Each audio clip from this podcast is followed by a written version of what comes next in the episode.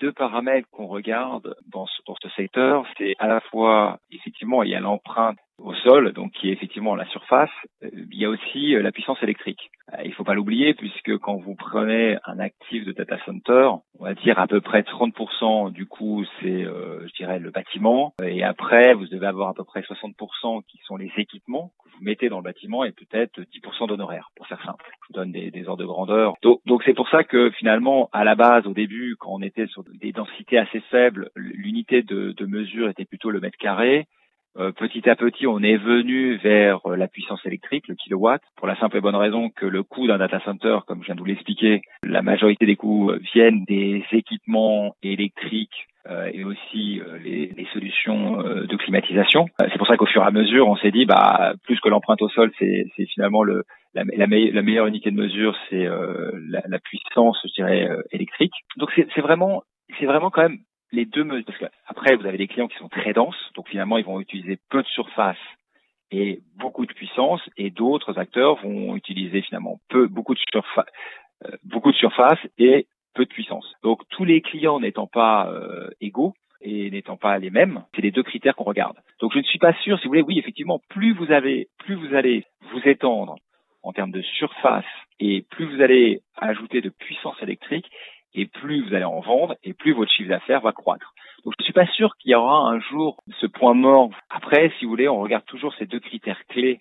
pour euh, construire nos offres. Euh, et adresser les besoins de nos clients. Et pour l'instant, euh, après la question qui se pose, si vous voulez, c'est est-ce que la densité, puisqu'effectivement les plateformes sont de plus en plus denses, cela étant dit, euh, je pense qu'il y a une limite à la densité pour l'instant. Hein. La plupart des plateformes, alors après bien sûr, je vous parle pas des cas des cas exceptionnels qui montent à des niveaux de densité très importants, mais mais pour l'instant, on est plutôt à des densités, quand on parle de densité forte, de 6, 6 8 kW au, mètre carré, ce qui est déjà pas mal. Hein. Enfin, pardon, 6, 8 kW pardon, par rack, ce qui veut dire euh, à peu près 4 kW au mètre carré. Donc c'est pour ça que on est arrivé plus ou moins à un plateau qui risque peut-être d'évoluer. Mais je, pour l'instant, ces deux critères surface et puissance sont les deux critères clés que nous utilisons pour construire nos offres. Et, je vois pas de, pour l'instant de, de point mort là-dessus.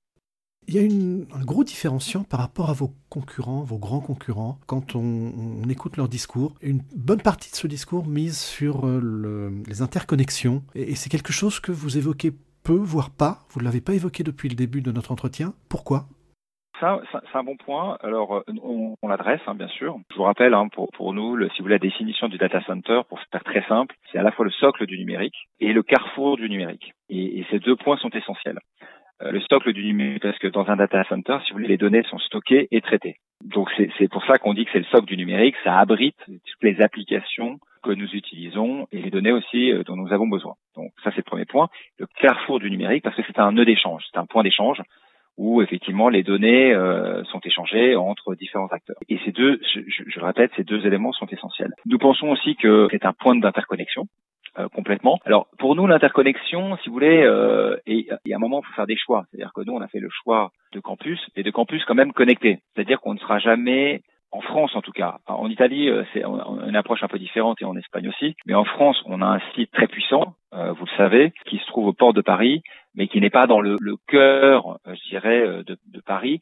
Donc, donc, après, est-ce qu'on sera aussi interconnecté qu'un téléhouse dans le centre de Paris? À Voltaire, je ne pense pas. Et c'est pas le but. Par contre, on a d'autres éléments comme la réserve foncière ou la réserve électrique. Cela étant dit, l'interconnexion était un point qui nous est défaut. Depuis 2016, on a lancé un grand programme euh, d'interconnexion on a investi massivement dans les infrastructures télécom et maintenant nous avons plus de 200, on a un écosystème de plus de 200 acteurs entre les opérateurs de cloud qui se connectent chez nous, tous les opérateurs télécom qui sont qui viennent de plus en plus, fibrer, popper notre site, les ISP, etc. Donc on a un écosystème quand même de plus en plus riche et en fait comme le site se développe énormément, c'est un peu l'effet boule de neige, c'est-à-dire que euh, les acteurs de télécom, euh, les ISP, euh, les nœuds d'échange internet, etc. viennent en fait, avant, on allait les chercher. Maintenant, ils viennent à nous puisque ça devient un site de plus en plus important, un site majeur. Donc, un énorme chemin a été parcouru et on n'a pas vocation à être aussi interconnecté que l'acteur que vous ai euh, mentionné, qui est le,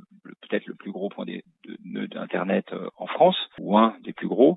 L'interconnexion est majeure et clé dans notre métier et on œuvre pour continuer à progresser et à interconnecter et connecter de plus en plus nos, sites. Donc, c'est un sujet qui est essentiel pour nous. Un point qui me semble également important, c'est que vous êtes en train de travailler sur les outils de gestion que vous allez mettre à la disposition de vos clients. Vous allez pouvoir leur offrir de nouveaux points d'optimisation, de gestion, de pilotage et de gain de valeur finalement?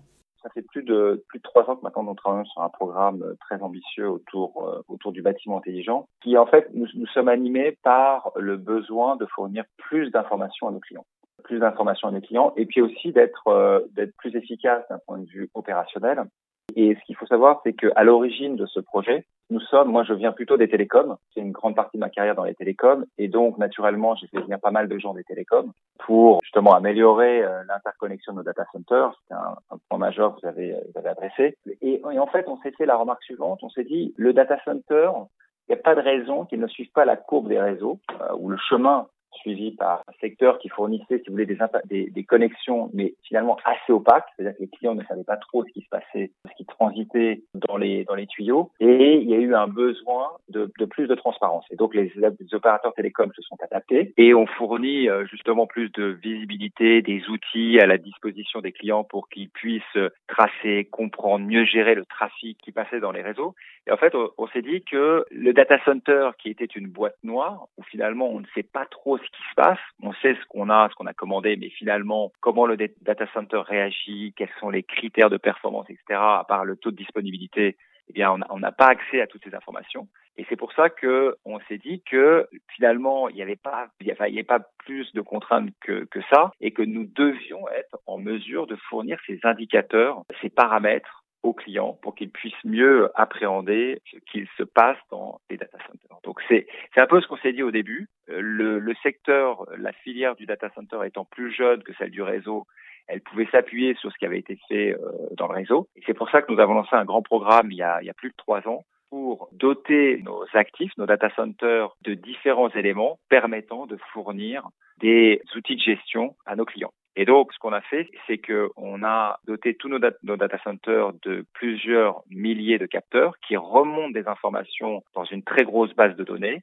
qui est elle-même analysée par un outil qui va consolider ces données pour en faire de l'information à destination à la fois de nos clients et aussi de nos équipes internes, de nos opérations, pour qu'elles soient plus efficaces, plus efficientes. Et pour les clients, c'est justement pour leur fournir plus de transparence.